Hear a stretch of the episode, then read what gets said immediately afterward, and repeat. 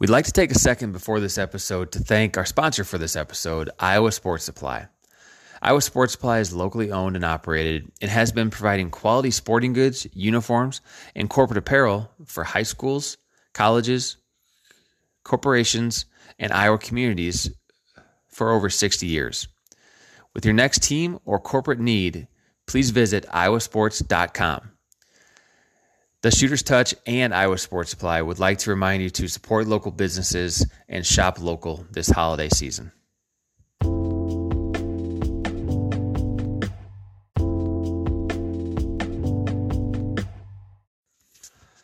We welcome head boys basketball coach at Aplington Parkersburg High School, Aaron Thomas, to the podcast this week. Aaron grew up like most of us did here in small town Iowa and played any sport that he could. He references several times during the pod that his favorite sport was whatever sport was in season. He ended up excelling more so at the game of basketball and accepted a scholarship to play at Drake University here in Des Moines. We talked to him extensively about his the struggles of rebuilding that program at Drake and then how that ended up for him his senior year. He had a GA role at a smaller school in Minnesota after he graduated from Drake and then moved back here for his first head coaching job at Union LaPorte City. After that stint at Union uh, was about 11 years ago when his father was tragically murdered, and that opened up an opportunity at his hometown, home high school, Aplington Parkersburg jumped on that opportunity and has been there ever since. It was fun to connect with Aaron from being hometown in a neighboring town of Aplington Parkersburg. It was fun to watch his high school teams in any sport really really dominate and you know you could tell how how hard they worked and how how well they played together primarily because of the wins that they had in really every sport. We hope you enjoy this as much as we did. Again, Aaron Thomas head basketball coach at Aplington Parkersburg High School. I got the shooter's touch, can't nobody shoot like me. Fourth quarter down three, need a two and one. Better call on me, better call on me. If you know you need a shooter, I'm ice cold like a cooler. Get you right though, I can tutor this that mic flow. I'm a hooper. I got blue faces on blue faces. I'm too. Welcome back, everybody, to another episode of the Shooter's Touch. This week we have head boys basketball coach at Aplington Parkersburg High School, Aaron Thomas. Coach, welcome to the Shooter's Touch. Hey, thanks so much for having me on, guys. Yeah, coach, we appreciate you taking some time. How's uh how's everything on that side of the state? How's the family doing? Hey, family's doing well. It's hard to believe I got a senior um, this year, so so I don't know. I don't feel like it was that long ago I was a senior. So me, three kids, it'd be a unique experience for me coaching this year. I have a senior son, a freshman son, and then I have a seventh grader as well, uh, three boys, and my poor wife has to deal with all of us. But you know, everybody's healthy and doing well, and we're getting excited for you know our our seasons to kick off here and get going. Well, we'll get into this a little bit, but since you brought it up, what's it like coaching your own kid at that level? You know, I, I think I have a unique perspective because I, I was I was the kid coached by my dad. It was football. Um, but to have that experience, I think I learned some to dos and not to dos, um, probably. And and you know, my kids would be the first to tell you nobody gets yelled at more, and that's that's kind of what I grew up with, uh, the same lines. But uh, you know, for me, uh, being fortunate to play college basketball, do whatever, my my fondest athletic moments were still playing for my dad, and, and be able to share those. And I hope all three of my boys will someday say the same thing. Uh, I can say you know, with my oldest being able to coach him, Owen, that that my favorite coaching moments have been on the floor with him, and you know, hopefully we'll have a, a good senior year for him and some experiences and memories that that we can hang on to. That's great how everything comes full circle. And you mentioned your childhood, so tell us a little bit about that. What was it? Uh, what was it like for you growing up? Um, what was the neighborhood like? Siblings, um, competitive level. Obviously, the three of us kind of come from similar backgrounds as far as uh, sports heavy communities on the smaller side and wish that uh, if there was a ball, we probably picked it up and started playing. Yeah, for me, it was, uh, you know, sports have always been uh, a piece of who I am from the as young as I can remember. Uh, could remember going up to the weight room with my dad. Um, you know, obviously coaching football, I'd be at almost every practice from the time I could stay out of the way on my own, which is probably about third grade when I think I finally got to go up there and because oh, my dad was extremely focused. There was no, I wasn't going to run up and ask him for a snack or if I had to go to the bathroom. None of that was going to fly. So Um, I could say it was, I think, about third grade before I got to go to those things. But, you know, I can even remember uh, my dad was also the athletic director and being able to come up and hang out in the gym um, as he set up for, for games. And I get to shoot with high school kids. And, you know, in my role now as a principal, when I, I see those high school kids seem so young, but to our elementary, and I talk to our guys and our students an awful lot, guys and gals, just about the impact they play on on the elementary kids um, in their community. And that was something I, I learned firsthand. To me, you know, as a third, fourth, fifth grader, you know, seeing Iowa Hawkeye or Iowa State Cyclone, it was a bigger deal to me to to be able to talk and hang out with with the kids who went. Then it was just Parkersburg, but you know, Aplington, Parkersburg, and it doesn't matter what high school um, you go to. It doesn't honestly matter how many sports games you win. I and when I've been fortunate enough to travel around and speak a little bit, I talk to the, the high school kids all the time. They're the most influential people in small town Iowa because every adult, senior citizen in the community wants to be proud of them, will come to your game, and every elementary kid wants to be you. And just that role and those experiences from from small town, you, you get to take that. But um, you know, for me, um, great childhood um, grew up with a, a, great neighborhood. We played in the summer baseball every single day in my backyard. We were the Chicago Cubs. We have Josh Timmers, a sports legend in the Des Moines area. He was Rick Sutcliffe and would pitch for us every single day. And um, my brother, who was four years younger than Josh, two years younger than me, he would play first. And then Aaron Maitland and I would be the outfield. And, and we'd call different groups of kids to play every day. But we literally played baseball every day and then moved to football. And we'd play either in my backyard or – up on the practice field, um, get guys together and just play pickup football. And then basketball, we go up and it was the same thing. We play outside all day. Um, and, and those are the things, you know, when I, I think back to my childhood, how fortunate we didn't have the old cell phones and, you know, our parents didn't organize, everything wasn't a rec league. And, and honestly, I think such leadership was formed because whether it was a foul, not a foul, a penalty, not a penalty, a strike, a ball, and out, that all got worked out out there. It wasn't mom or dad and some paid umpire who's getting yelled at by 40, 50 year old adults.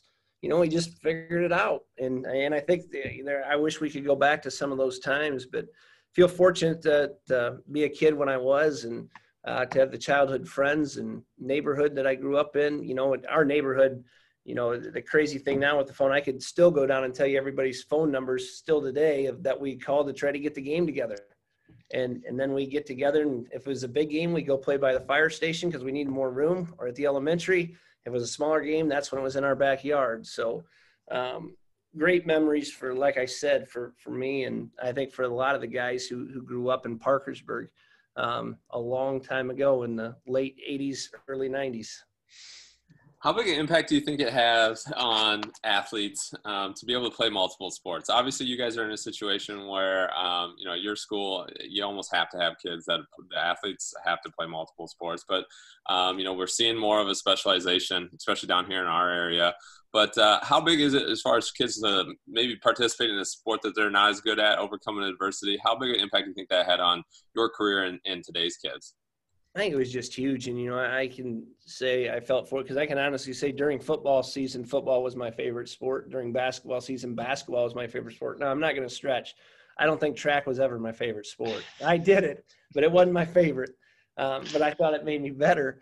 But, you know, I, I think the bond of, of when you play for your buddies, and, and so if, let's say, you know, football wasn't my favorite sport, but I know it's my best friend's favorite sport. Well, I'm willing to put it on the line for him because I know come winter, what matters to me, he's going to be there to help me. And it's, it doesn't become so much about you. And in our society, in our culture today, whether it's a specialization, um, whether it's, you know, playing on different club teams, a U team, whatever, it, it, can become about you in a big time hurry. And I, I think the, the beauty of sports is being a part of something bigger than yourself. And, and whether it's your favorite, not and you can't put a price tag on competing. Um, you know that that was the beauty of track. It, it, was the ultimate competition, not only just against yourself every single race, um, but against somebody else right there beside you. You know, as a, a basketball guy, I love high school wrestling because I don't know if there's anything more where a kid has to put themselves out there and on the line more than what they do in the sport of wrestling when it's just one on one. And again, as a basketball guy, I think basketball is the greatest team sport there is, and um, absolutely love watching a group come together with one basketball you have to become unselfish. And if it's just about how much you score or if i get to start or how much i play you know you, are doing yourself and your teammates a disservice which is going to affect you later in life whether it's through marriage um, whether it's raising a family whether it's at work where you work with other people. Because i'm sure there's times you and adam don't always have 100% the same like i'm guessing adam somehow won out on this interview with me. Uh, brian i'm guessing you're like who are we calling? Why would we call him? So you know, it's just part of the deal. And uh, but I think the beauty of of small town playing those multiple sports with your buddies and, and knowing what, what really matters to them ends up really mattering to you. Um, and, and, that's something I just uh, I'm afraid we're losing uh, a little bit by um, the, the the time ask and and even the competitiveness. You know, when you look at some of those bigger schools, it's hard to be that multi-sport athlete. And and you know, I give Cedar Falls High School credit. I don't think they follow the 4A plan. I mean, you look at their basketball team; they won, you know, those state titles. A lot of those guys play football. A lot of those guys play baseball. It's it's uh, so there are still some who do it, but I do know it's a tougher and tougher thing to do, um, just with the competitiveness and the skill set. I mean, kids are so talented today, um, and they do put in the time, they do put in the effort. Um, but I do love to just see kids compete. And I think at the end of the day, when they're in college, if, if that's what they end up doing, their ceiling so much higher. They have so much more room to grow because they haven't focused 12 months a year just on one thing. You mentioned the the football and the wrestling. Obviously, being a basketball player myself, uh, having tons of um, wrestling buddies at Algona. I mean, football was the one time in which uh, we came together and we were boys and we were buddies, and it was always kind of sad to when the season ended in the fall because we knew for the rest of the winter we weren't going to see each other. I mean, you see each other, but you don't. It's just not right. the same. Different schedules, different. Yeah, nope, you're you're spot on, and that is the, you know, the ultimate unifier with with athletics and just that common bond and, and everybody working hard for one purpose. And you know that's that is a, a great great thing that that kids need to experience. Absolutely. Well let's uh real quick let's just breeze through um have to give us a little bit of a refresher. What was your high school teams like? Uh do you have um, one sport that maybe you guys were a little bit more or achieved a little bit more? What was your what was your high school career like I was really, really fortunate. Um, you know, my uh, high school, we were blessed with a lot of success. I was an eighth grader when Aplington and Parkersburg merged. Um, so, so through my seventh grade year, it was just Parkersburg. And then when we merged, you know, I felt fortunate. Parkersburg wasn't great at basketball. Um, Aplington had just come off winning two state titles when it was just Aplington. And, and as a guy who loved basketball, I was excited to, to have that. I watched Aplington in the state tournament. Um, Parkersburg, we were a football community. Um, you know, my dad was the head coach, a lot of success. But for me in high school, we won the state um, football championship my freshman year. Um, that year, um, we went. We had a, a, down year. I was fortunate enough to play as a, a freshman for Coach Dorn as they had graduated t- during the freeze and some talented guys um, able to start. And we went. I think we were 15 and, and, and 7 my freshman year, and you would have thought the world had ended being 15 and 7 in basketball. Um, you know, and then, and then in track we competed. It wasn't, I don't, I couldn't even tell you what we did. I think we won conference track my freshman year, but my dad got a lot of grief that track was spring football. Um, he, ran a lot. We ran a lot. Um, I don't know if we always won a lot of track meets and we weren't always real fast, but you know, those were the three sports I played in high school. Then my sophomore year, um, we're in a very talented uh, football district. We went seven and two, lost lost to Wapsie Valley and and Iowa Falls. Both teams made the semifinals and state playoffs that year. Junior year, uh, sophomore year in basketball, we went 20 and two.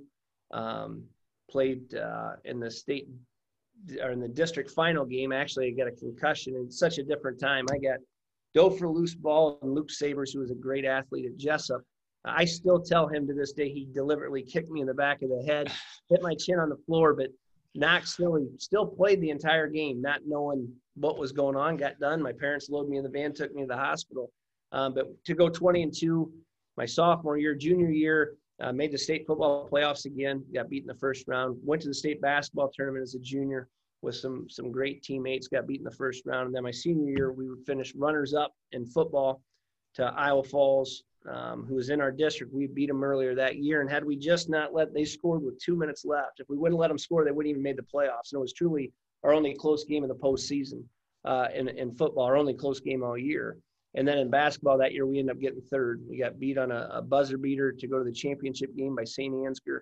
and then Bondurant Farrar ended up winning that year. So you know, it helped to have some great teammates with a lot of, you know, Aaron Kampman, uh, who played at Iowa. When I was a freshman, Jared DeVries was there. So I'm playing, you know, think, and, and he was a heck of a basketball player, ultra competitive, but he was a starting center uh, my freshman year in basketball. Brad Meester, who was a, a, pro long career, you know, he was two years older than me, great basketball player as well. I had Aaron Buss, one year older, who started for two or three years at UNI in football.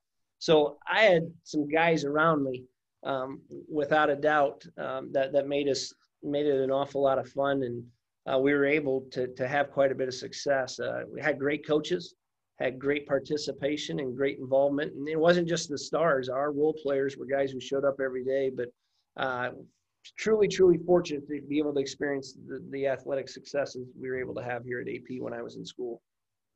Coach, I got to admit, your recall is unbelievable. I mean, the fact that you're able to go through and remember each of those seasons. One thing, obviously, talks about your recall, but two, and we've said it several times on this podcast before, is playing with your buddies, the kids that you grow up with, those times in high school, you know, we all all went on and played at college and have great experiences and memories from those. But for whatever reason, like we remember those high school games and we hang on to those high school games way longer than we do anything after that.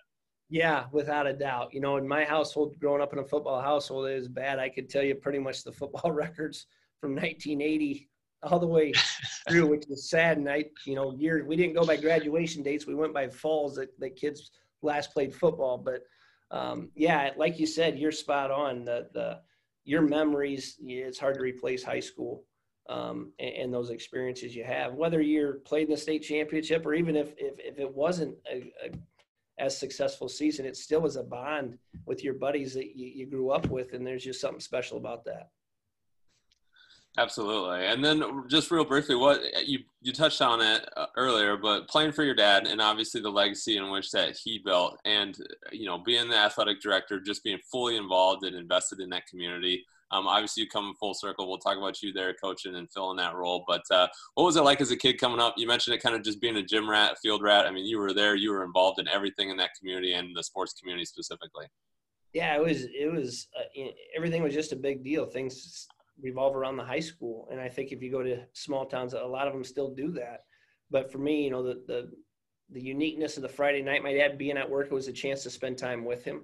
Um, you know, because every home activity he was at, whether it was, you know, it, we didn't sit down and eat a whole lot of suppers together. It was grab it quick, eat when you could, um, get back up to the school. And but for me, like I said, to be around those high school kids, um, the guys you look up to, the guys you got kind of got to know, and, and there were so many guys who were so great to my brother and I to do that. But to see the the community, the support, whether it was you know the beginning of football season, we'd have hundred people sitting up watching football practice and football camp, and just the big deal it was. I think the way my dad bled it, and it was just so important to him all the time um, was something that that I don't. It was. I didn't realize it at the time till you you go somewhere else or you see different things. Just how unique and special it was. But the energy I think that came with it. It was uh, when people are passionate, people are attracted to it. And without a doubt, I think that's why I went into education. That's why I do what I did because I didn't think my dad had a job. I didn't think he went to work. I just really, really thought he liked high school kids and athletics and especially football.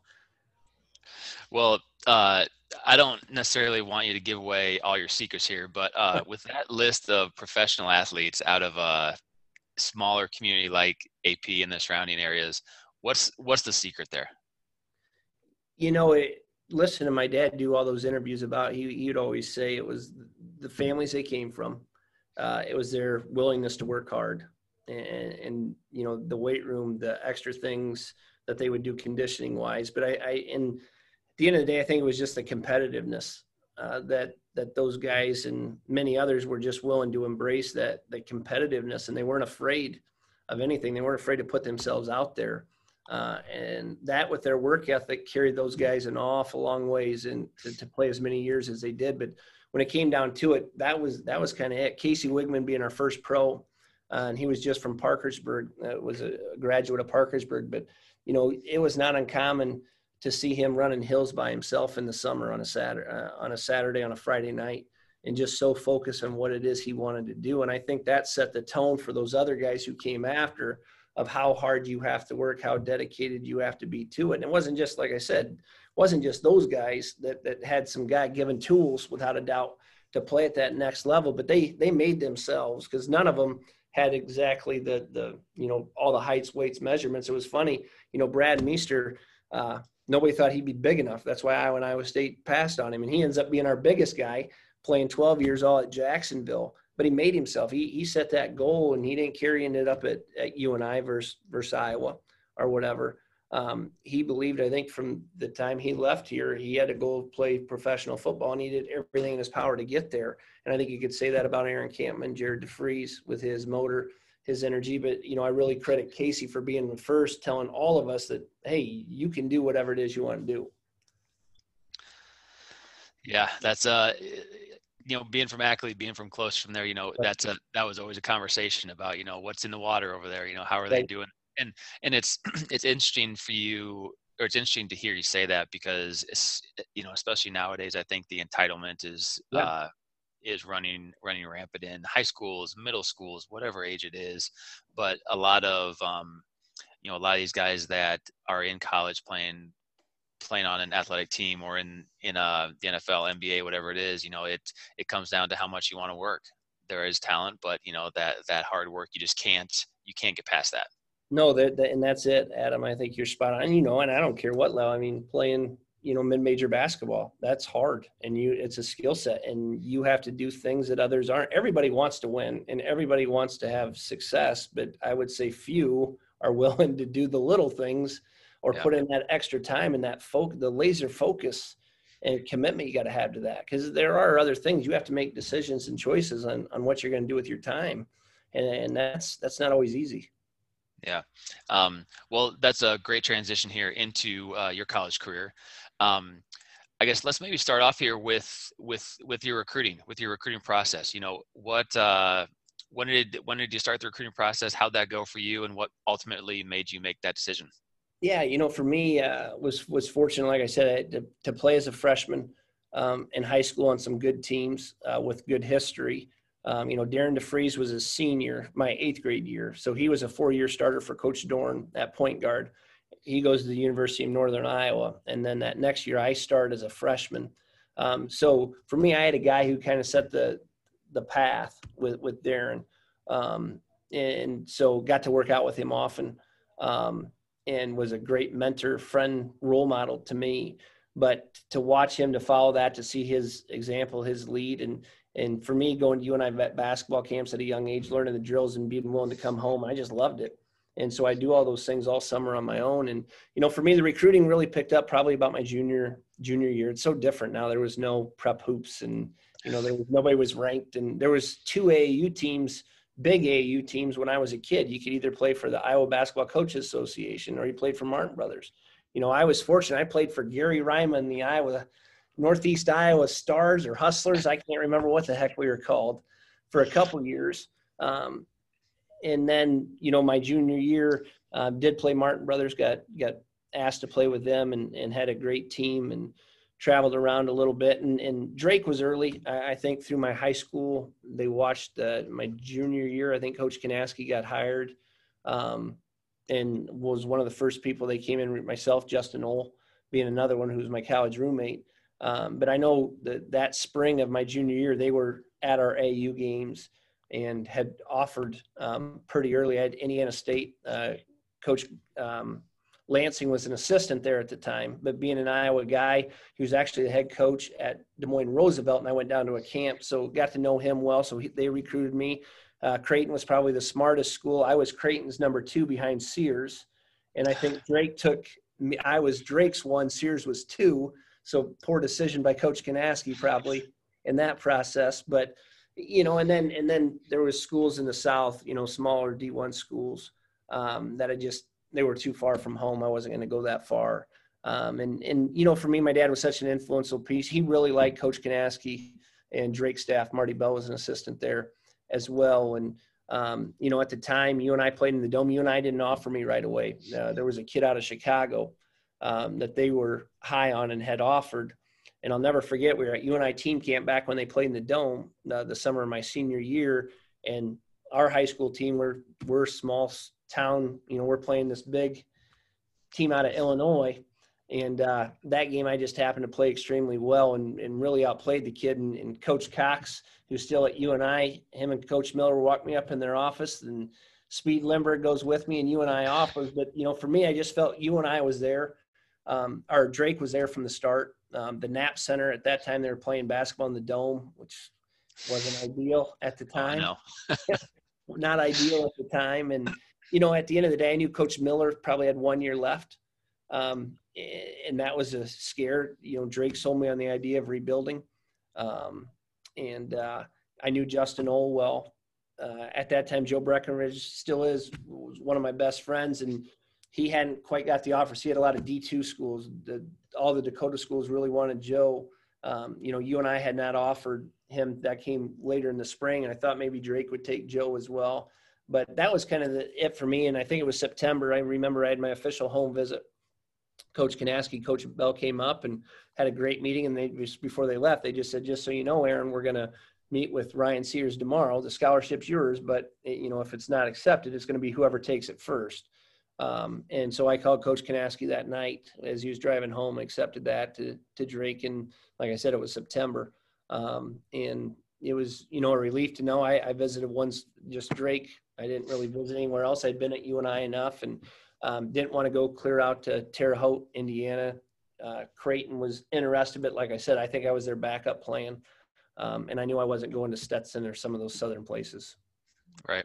Yeah, that's uh obviously the recruiting process has changed a little bit over the years uh, you know with with official visits with you know being able to connect with players and stuff like that but uh, yeah that's is a great story. Um, i asked this to a, lot of um, i guess a lot of the guests that we have who have played college basketball. What do you think is the biggest transition that is needed from high school um, high school into college? You know i think the biggest thing is is is kids need to reset goal. And, and this is going to sound probably nowhere near what anybody else is going to say, but I think they got to reset goals. You know, I don't know about you, uh, but, but for me, it was okay to get a division one scholarship. But then when I got to Drake, I, looking back now, reflecting, I, I didn't set, I had some goals, but I wasn't near as hungry or didn't set those same goals like I did to get to there and I think that's one thing that that if I could go back and do it again, I, I failed in that. And then I just think, you know, it's part of the process getting stronger um, is such a big thing. Um, you know, I'd say back when I played, it was so much even more physical. You know, there was no freedom of movement. That was no talk. It was, you know, Wichita State grab you with two hands and just follow you the entire time until. But just getting stronger, you know, takes time. Um, you know, getting your being getting your shot off quicker. And I think high school kids now are getting better at that. But that was the things that that were biggest things I noticed right away is you just don't have as much time to get that thing off um, that that you did. But you know, I, I think it's the mindset almost more than anything. You just got to reprogram that mind to understand. You know, you're starting over. Not that you want to lose your confidence, not that you got to humble yourself, but but but going backwards. You know, on those skill set things, and then the weight room you know you, you're going to play against 21 22 year old men and you might be 17 18 you know there's some differences that that, that you got to get figured out but and that comes with time and maturity you know and some guys got that body when they go to college i was not one of them i was 175 pounds maybe 180 on a good day you know, I just in trying to guard guys like Rodney Bruford and, and, and, some of those bigger strong, you know, Tony Bruns from UNI I learned in a hurry. I got to lift harder. And I thought I did in high school. I thought I did lift up. It was different. Yeah, you, you know, that's exactly my experience too. Is you know the uh, in the weight room putting so much weight, and it's a lot of talk these days too. You know, however, I, I think that um, high school players are more prepared for that nowadays. Um, I mean, because honestly, outside of football season, when I was in high school, I don't I don't know if I lifted a weight outside of football season. Yeah. And I mean, you know, as I said, that's just it doesn't happen nowadays either. But um, right you mentioned um, obviously the rebuilding process. They kind of sold you on that. Um, and your record, you know, first couple years kind of showed that. However, uh, you know, junior senior year, you guys made some improvements. What? Um, I guess let's talk a little bit about that. Yeah, you know, it, it was. You know, the first year I never experienced anything like my freshman year at Drake. Um, you know, I, I, don't think I lost 23 games in my high school, all my sports combined, and and to go through that, you know, and probably the flip side, the, the thing that probably skewed me the most is our first game of the year. Um, we play Iowa State um, with Marcus Fizer, Jamal Tinsley, and th- those guys, and they they end up almost going to the Final Four, and we beat them in the Knapp Center, 46-44. We held them to 40. So I'm like, oh, cow, it's not what's what's to this. We just beat these guys. Yeah, nor did we we didn't win a game after Christmas. Um, but just that experience, you know, to and I I so feel for the kids now, and you know that that that you and I and Drake guys don't get to play have Iowa Iowa State come to their place or even go play there. And, and Adam, I think you got to experience that. They were still doing they weren't Big Four yet, but just yep. that energy, you know, grew up. Most of us grew up Hawkeye or or Cyclone fans. Um, you know, being close, I always cheered on you and I followed them because they were close. But like at the end of the day, to, to Carver, Hawkeye, Hilton Coliseum, and then for you to go that experience, or better yet, when they came to your place, um, and just the energy and that experience was was was a great great thing. And you know, I think at Drake I had so many different teammates. I don't know if we ever t- part of the tough rebuild. We never had the same guys. I had so many different teammates throughout my my college career, and and honestly, you know, our junior year, uh, Matt Woodley was a senior. Um, we were we had a, a, very nice team, good team. Lost a lot of close games because I don't think we knew as a collective group how to win. We had guys who had won all the way through, but as a collective group, we hadn't won. Um, and I think part of the rebuilding is it, you do got to get over the hump, win some of those games. And then my senior year um, was actually uh, coach brought in some junior college guys, and I went from being played off the bench as a freshman, uh, started my sophomore junior year to uh, beginning of my senior year. I was getting five minutes a game. Um, they brought some guys in, um, junior college kids that were unbelievably talented, and and I can remember for the first the, the frustration or whatever I felt, um, but also thought back to my childhood. Uh, you know, you stay with it, you work as hard as you can, and if an opportunity comes, you got to be ready. Well, at end of the trimester or semester, we end up having four guys flunk out of school, and so we go down to seven scholarship players and it was great because I went from kind of you know in high school I was always a point guard and I had to play uh, played more of the two three. Matt Woodley was a great point guard, um, but all of a sudden we get down to seven scholarship guys and being kind of a basketball guy. You know, I all of a sudden got to play point guard again, and I was playing 36 minutes a game, and I knew coach couldn't really take me out uh, because there was nobody there. So to play with confidence, and we had not won a road Missouri Valley game my first three years at Drake. So every road was a yeah wow yeah awful. And uh, you know the first time we lose those guys we go um, and we win at redbird arena. And at the time they were a top three team in the valley. And then our next road trip we go to missouri state and we win down there. And uh, they were a top four team in, in our league. And i think the unity and the way that finished um, for to, to my senior year at drake was a, a great memory for me personally. Got to have you know, played a lot of minutes. I shot the ball with confidence for the first time since I'd been in high school. Um, was doing it with some of my best friends who had been there. You know, Justin Ole and I roomed together every year at college, and for us to get to be able to experience that together with Joe Gaw, who, who came in, was a fellow freshman with us, um, Greg Danielson, who was an Iowa guy. Um, it was just a, a, great way to kind of conclude. And, um, you know, we wish we you know would have won more than we did but but i was proud of where we went and and uh, kind of some of the things we did. And I, obviously you know everybody always oh you went to drake. You know we were there dr tom. No i was there when we still weren't very good. Um, but but just the same um, it, i still cherish that experience. I learned so much about basketball. Uh, i took some things coaching wise pros and, and things i do and things i won't do um, from that experience. But all in all, very, very fortunate for the experience I had at Drake University, the people I came in contact with, the coaches I learned from, and the teammates I had. You mentioned the the grades thing. Obviously, that's been one thing with Drake is uh, the standards and the GPA in which that they've held themselves to and, and have put them at a little bit of a competitive disadvantage from time to time. But um, while you were there, what did you study? What did uh, what did you end up getting your degree in? I was actually elementary education um, was my degree. You know, I first started high school. I thought I wanted to do high school history, and I'll, I'll never forget one of my first experience uh, as a freshman, which I loved about Drake's education department. Like I was in schools my freshman year, so I'm three months removed from AP High, and all of a sudden I'm sitting at, at North High School, in Des Moines. And let's just say it was a little different than what I was used to. Um, but uh, you know, for me, I ended up going elementary. I don't know why. Uh, looking back, because uh, you know now I love being in the high school level. That's the setting I should have been at, and, and loved history, American history especially. Um, so that was my emphasis in elementary education, and um, so did that and graduated in four years, and and uh, was able to get a great degree from a great institution. But uh, your Drake education wasn't done there, right? Did you go back and end up getting your master's from Drake as well? I did actually. Right after I graduated high school, I thought I wanted to coach. Or right after I graduated from Drake the first time, I, I thought I wanted to play college or coach college basketball. So I was fortunate. I got a GA position at St. Cloud State, up in St. Cloud, Minnesota, with uh, Matt Reimer, who's the head coach now. He was an Iowa guy. Uh, had coached me at Future Stars, like when I was a little guy. So I got in there for one year as a GA and realized that that you know I thought I knew everything. Probably at 22, wanted to be a head coach had high school. I got married. My wife's from Parkersburg, but you know, we want to get closer to family. And, and then Union High School in Port City had a job open. So that's how I applied uh, for head boys basketball and I was high school at risk.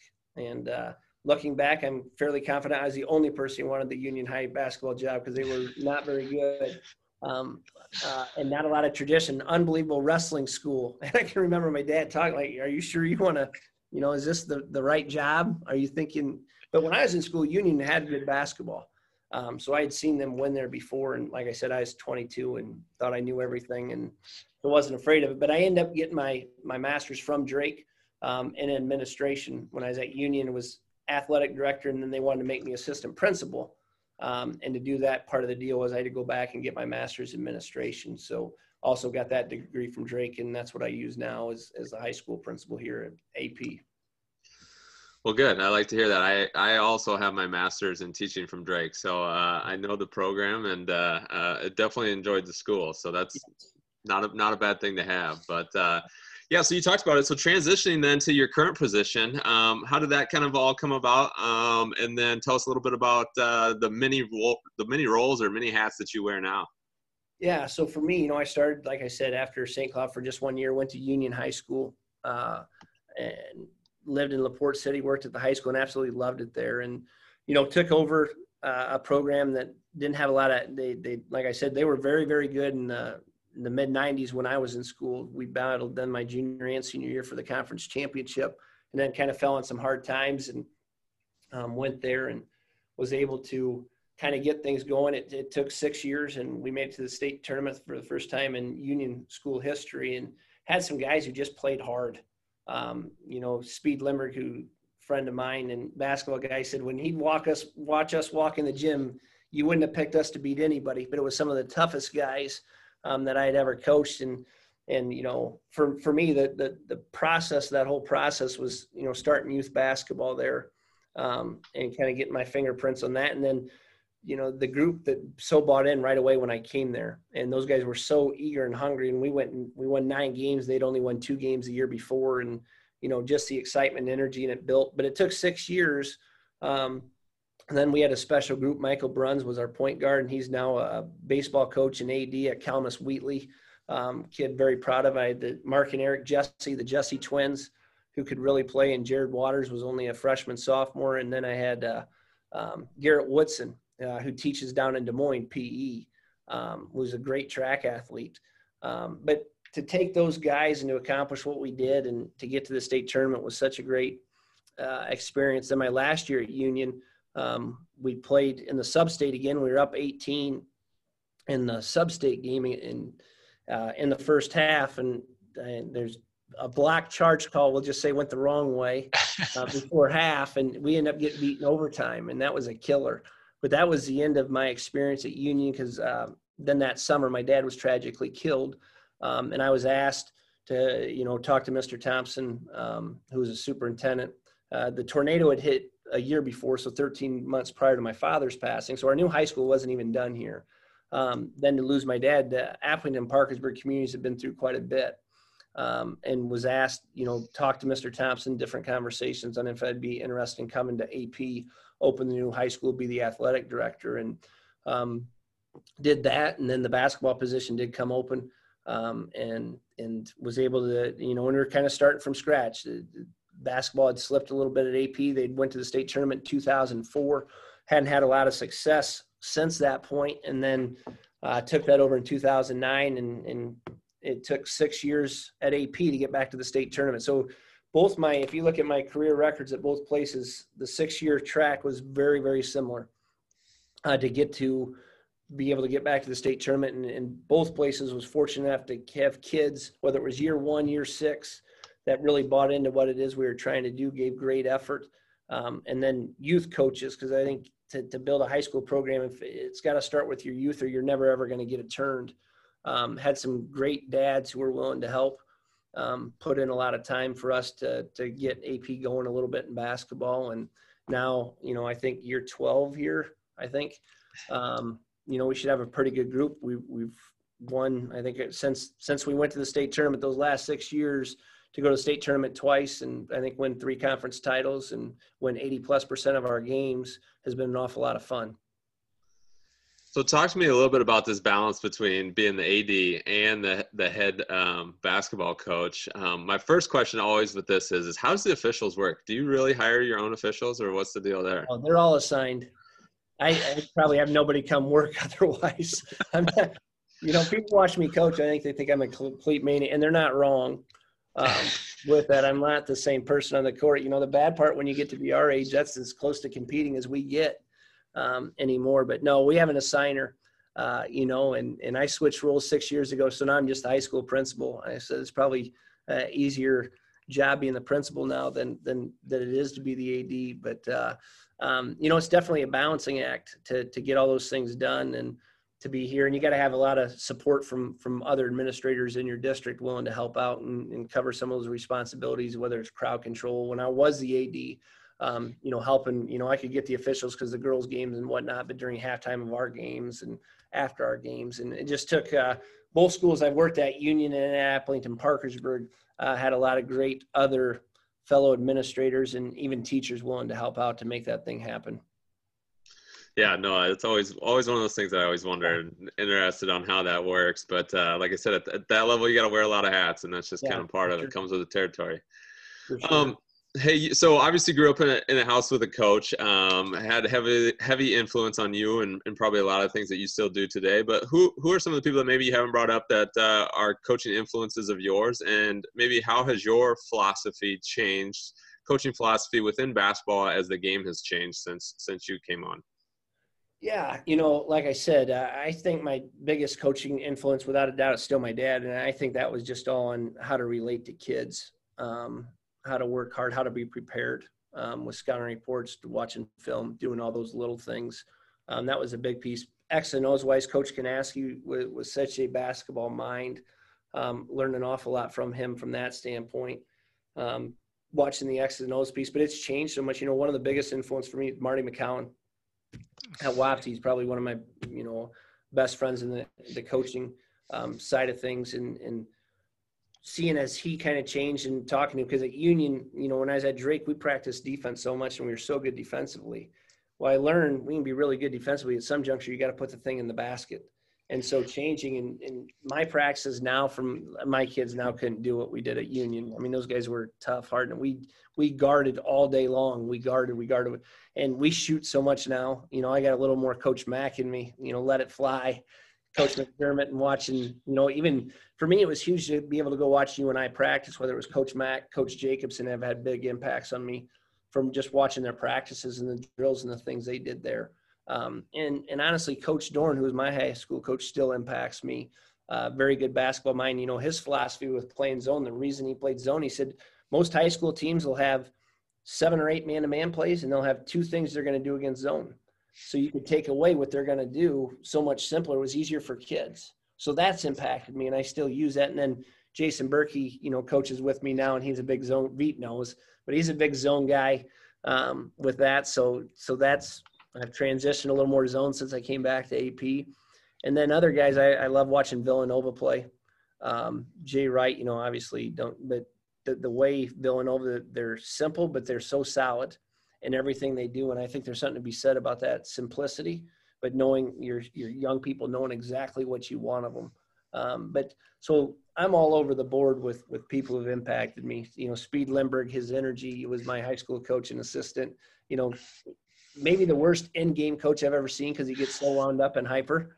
Um, but maybe the best practice coach I've ever seen of what he gets out of kids. So, and he knows that I love him. But uh, all those factors, and I think for any coaches, you know, you got to make it you. You, you got to know who you are as a coach and be true to yourself. Because I can't go try to do just because you and is doing this or Darren is doing this at Drake. You know, I if that's not who my players are, um, you know, we don't have a shot clock, so half the things in the college game you, you can't necessarily do because it's different. Um, and I think being true to myself and but the the working hard, those things from my dad, uh, that's not that's that impacts me each and every day. And knowing what he did to be successful, how to build a program, I was lucky I could see that blueprint because it didn't matter what the sport is, and I can tie that into what we do basketball wise you know, when you talk about Marty, we we had him on here too, and I don't know if you listened to his oh, episode, yeah. but um, we also we referenced with him about how much he's changed as hmm. as a coach. Number one, I mean, but number two, you know, you see some of Marty's uh, you see some of Marty's finals of his games, and you know, I my memories of Wapsie Valley are when you know Brooks was playing, and when I was in high school, when they're beating teams 98 to 92, and you know, they they shot 25 or 33s that game. Now their final scores are sometimes 45 to 50, but I think that you kind of mentioned it at the end of that, but speaks to a lot about the high school game where you know you don't necessarily you aren't able to bring kids in right. to match your your philosophy. So you know the you know your coach philosophy sometimes has to change, and so I think it's good that you have all those influences that you can kind of draw from and say, okay, yeah, I remember him saying this. I remember him playing this in this situation, and uh, you know, helps the help helps you as a high school coach. I feel like too. Without a doubt, Adam, and you're you're spot on. I mean, you can think you want to shoot, you know, a million threes, but if you got two, six, seven kids, you might want to throw it inside a little bit, you know, and you're gonna sit those kids out because you got these. I mean, yeah, it's it's different. You can't bring in your guys to fit your system. At least most of us can't. And right. so figure out how the heck that works and and match your skill set with what you got to be as successful as you can be. Yeah. Yeah, no, definitely. I we say it every time we have a high school coach on here is that you, you guys can't go out and recruit a shooter, so you got to create one, and uh, it it comes with a complete different challenge. So, Hey, coach, as we look to this year, then um, just real briefly on hopefully, fingers crossed, what does this squad uh, look like this year? And uh, I mean, impact of COVID, and um, what are you guys anticipating throughout your league? Yeah, we're extremely excited. You know, we're we're 19 and three, um, and we got I think five of our top six scorers returning from last year. We we lost uh, a solid group of seniors. They were more the role players. Uh, Riley Oberhaut, one kid who started, was our best defender, led us in assists. Um, played since he was a sophomore, a glue guy, not a great scorer, but a glue guy and high basketball IQ. So we got to replace him. But to have, uh, you know, our all of our other starters back, with, and we started or played Garrett Hempen off the bench last year as a true freshman. So, you know, I feel good about our group. We only have two seniors. Uh, Josh Hans, three-year contributor at six seven, and then my son Owen uh, Thomas is six four wing who, who can shoot it, and he's got a lot more athletic. COVID was really good to him I think he just finally grew in his body uh, a little bit and came out of it stronger, more athletic. Um, um, so those two as seniors will give us great leadership. Then our junior class, we had Jaden Mackey, who's a really, really good athlete, getting some Division two recruit recruitment. Um, uh, is is not a typical two way athlete with the things he can do. Um, led us in scoring last year. Was first team all conference unanimous last year as a sophomore. Uh, so we're excited about him, and and then we got to fill some pieces. Uh, our, then our other junior Christian Hawks had the six seven, 230 pound uh, post player is very skilled, good touch. So we're excited about what we got. We know we got to build some depth because um, that's what our senior class brought. The guys we brought off the bench were our seniors last year. Um, so we got to fill those in, and, and, that could be a wide range of guys um, from a couple freshmen clear up to some juniors, and I don't know who that'll be um, but excited to, to get started. I think for me, the favorite thing of the season is when we get started and, and there's nothing, you know, everybody's earning. We're, we don't have five guys starting and this five guy. I mean, it is intermixed the best I can and watching guys compete against each other. And then, you know, hopefully you, we stay healthy as a team, but as a state, we stay healthy where we can have the full year and, at least give us a chance because we have not performed well the last two postseasons. Um, got beat in the first round, uh, coming off buys last two years, uh, and so I know talking to our juniors, seniors, those guys want to make sure that doesn't happen again. And they put in an awful lot of time and effort, uh, whether it was shooting outside during COVID the summer when we could get in the gym to seeing them up in the gym at night, even now uh, on their own. Um, it's a group that really, really likes basketball. And if we'll merge as a team, because we're going to have age groups, um, if they'll come together and be unselfish, uh, we're really excited about what might be. Now, flip side, our league is really, really good this year. You got Wapsie Valley with a lot back from a state championship team in 1A. You got Dike-New Hartford, who has an awful lot back, uh, really, really good guards. And I know the prep hoops poll, they had them fifth, us sixth. Denver Community has three guys that have played since they were freshmen, um, and, and, they're loaded. They're ranked eighth. Um, so you got four teams on our side of the league getting preseason rankings. Uh, and preseason rankings mean what they are, what they are. But there's a lot of experience back, and then the rest of our league will be a handful. Of Hudson beat us in the tournament. They're going to start five seniors. Uh, Union's rebuilt. They played very hard last year. Uh, Jesup, Joe Smines does a good job. Um, so in Columbus, I, Drew Robb does a really good job there. Um, and then Sumner Fred um, will be in our league, and they got a little rebuilding to do as well. But uh, we're excited. It, will be tough. We'll have a lot of great, exciting games. Um, and hopefully we just get them all in and we can have a postseason.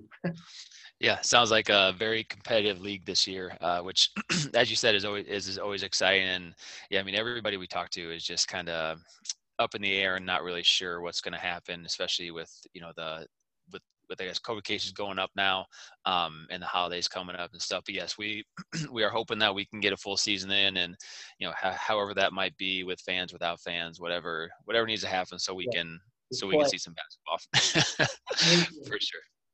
Um, well, hey, uh, we've appreciated the time here, Coach. We like to end our podcast with a little section called Rapid Fire. Brian's going to hit you with a couple really, really hard questions, and uh, you just tell us what you think. All right.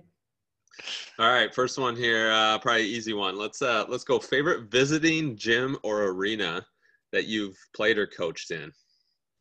Played in, I'd say college. Playing at Hilton and Carver was awesome. In the league, I always like playing at Illinois State. I don't know what you thought of it, Adam, but that'd be it. Those are good. That's a new one. I that's one that we haven't had, so I like it. Um, you take in Jordan or LeBron? Jordan. I figured you come from that era. That I thought that was a layup. That's been an easy answer for the majority of our guests yeah. so far. Um, you have a current book you're reading, or one you would recommend? Um, Sacred Acre, the Ed Thomas story. That's my recommendation. Um, no, I have not. COVID has not been good for my reading. Um, I'm not a great reader to begin with, but with that, it's been even worse. I hear you. I got Sacred Acre up on the up on the nightstand. So, um, so this this one's coming from Adam. But who wins in a one on one right now? If we went out in the gym right now between you and Jason Berkey, it would be me, not close. He's that's really out I, of shape. I'm out of shape, but he's worse out of shape. I so, was I was I was assuming that was the answer, but I want just wanted to make sure. Yes, yes, me. um, you have a favorite uh, favorite golf course? Uh, Legend Trail in Parkersburg. Actually, got to go to the Masters. I'm calling that. To, to be there and walk that once was an unbelievable experience, without a doubt. Um, I saw the flag. That's why I, I wondered uh, there behind you. International. Yeah. Yes. Um, what's the best Halloween candy? Full size Snickers. Reese's peanut butter, either or. I say you can't go. Snickers is just a staple. You can't go wrong That's with that. Heartbeat. So, um, you have a favorite basketball shoe? No, I'm not a big shoe guy. That would be Berkey. Is, is uh, I, I, don't. I don't. You know, for me, actually, I loved. And at Drake, we got to wear the Iversons, and those were uh, a big deal back in the day. Yeah, those were the best shoes I probably played in. Wow, that's interesting. So they were a Reebok school, or you could wear whatever. Yeah, no, we were Reebok. We were Reebok. Yeah, that's how big our deal was. we'll have to we'll we'll we'll have to get a mail on answer from Berkey after the yeah. podcast. Yes. Um. So, uh, assuming games go as scheduled, either this year or next, however it works out. But when Adam and I come to a game, where do we got to grab a bite to eat in Parkersburg? Boy, that's a tough one. You know, if you go to and Adam's been there, probably Matt's Bar and Grill, very good. uh, yep. here in town. You can take a T&L's pizza home with you because that's really good. There's just nowhere to sit in there. So those would be uh, the two. And then honestly, Legend Trail has really good food as well. Uh, the golf course has the best wings. So it, it depends what you're looking for. Good, good. Um, so kind of a twofold question. Um, one, obviously, we just had uh, Jo Justin Ola on, and so was curious to see if you had any uh, any good stories of uh, with him or something you could share. Jo is probably the most dependable guy uh, I know. He's the one guy I'd call if I had a broke down in the middle of nowhere because uh, ultimate uh, friend. And Jo was great roommate. Uh, he and I are both kind of neat freaks, so our dorm room was always actually clean. Uh, the one story I'll tell, it, it, never failed. You know, Justin being a good guy, and and uh, somehow we were walking somewhere, and just shock you, but Matt Woodley said something to somebody, and somehow Jo is the one who got punched out of the deal. Had nothing, didn't nothing to do with it. I'm like, why he punched? Because Jo was absolutely put together, and, and Cal just in six five stud, but yeah, and somehow he's the one who got punched out of that whole ordeal, and I don't know how to this day how or why, but no, a lot of great memories with with Jo. Uh, played a lot of card games together. Uh, awful lot of fun playing cards when we were at Drake. No, that's good. That uh, that one will be good. Um, kind of going with that, then I was starting to connect the dots as you were you were talking and going through stuff here. But do you have anything good to say about the Staggy family? Which one? There's a lot of Staggies. The, Chris, Jason. Oh hell, those guys are bas- good basketball guys as well. They actually built my house, so they did a pretty good job uh, with that. So good construction. Yeah. Yep. Oh, Gavin and the whole crew. So no, that's fun. Yeah, good. Definitely, uh, very, very good people. So well, good. And then, hey, last one to end on here, Coach. And uh, we always like to end on a positive note. But uh, tell us a little bit about what is the best thing about not only being involved but being a head coach in the Aplington Parkersburg School District. I think it's just our, our young people uh, and, and, our kids, you know, to be able to coach them. And for me, being the principal, to for them to see me in a different light uh, is something I, I truly enjoy each and every day. Um, and and having that opportunity to the, how hard they work, our, our parents and our, our community, the pride they take in our school, um, their commitment to our school.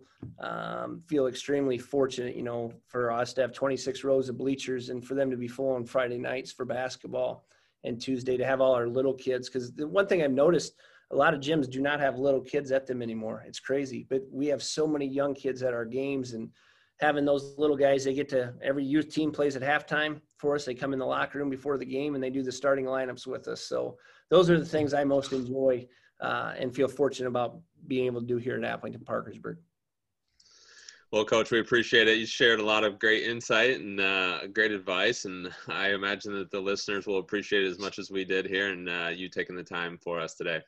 Well, I appreciate what you guys are doing for basketball, and, and enjoy uh, being able to, to listen every week to what Brian, you and Adam got going. And, and thank you guys for what you do, and look forward to continue to listen to other podcasts.